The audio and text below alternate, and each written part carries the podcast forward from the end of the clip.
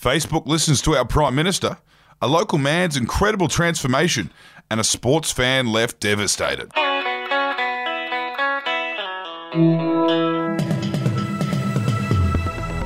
Greetings and welcome to your Daily Betoota for Tuesday, the 25th of January. Wendell Hussey and Clancy Overell here with you, and our first story is a eyebrow-raising one from the Prime Minister's office.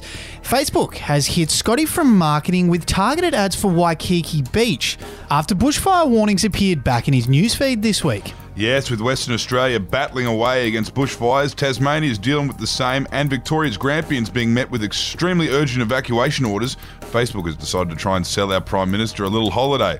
Since the news broke about the fire, it's believed his Facebook newsfeed has been littered with ads promoting a little Hawaiian getaway.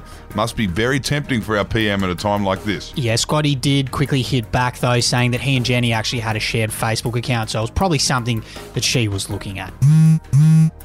And hospitality venues around the country are still under pressure after it was revealed that a rural conservative has turned into a raving inner city lefty after a cafe served him up a latte instead of a flat white. Yes, terrible story this one. While taking the wife out to brunch after church on Sunday morning, 65 year old Charleville man Keith Bronson suffered a rare form of political amnesia.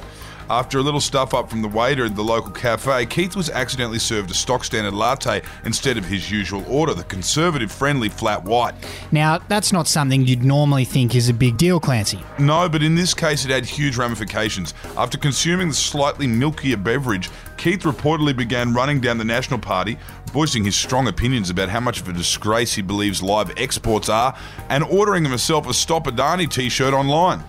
A real turnaround from Keith there. He has confirmed he will be voting Greens in a couple of months' time.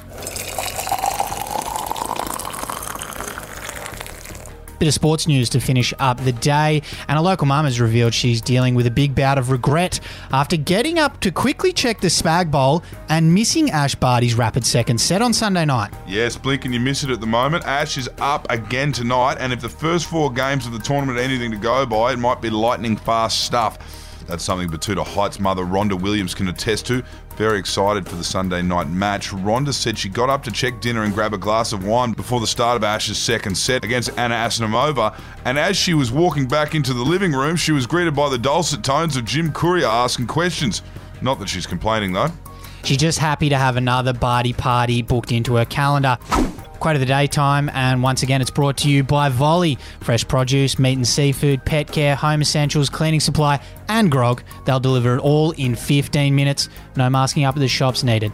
The quote is from the president of the Australian Medical Association's Western Australian branch, Mark Duncan Smith, who said this about the unfolding situation over in Western Australia. In other states, it all started with one case. WA already has that one case. Even as we speak, the number of Omicron cases in the community is doubling every three days. Yes, their time might be up, and they only did 4,000 tests a couple of days ago to get on top of this. So it's about time WA realises this thing does and can exist in WA. All the best to them, though. They held on for a lot longer than I think anybody thought they would. But yes, all the best to them. And all the best to you. Hope you have a good day. Bye bye. Buru.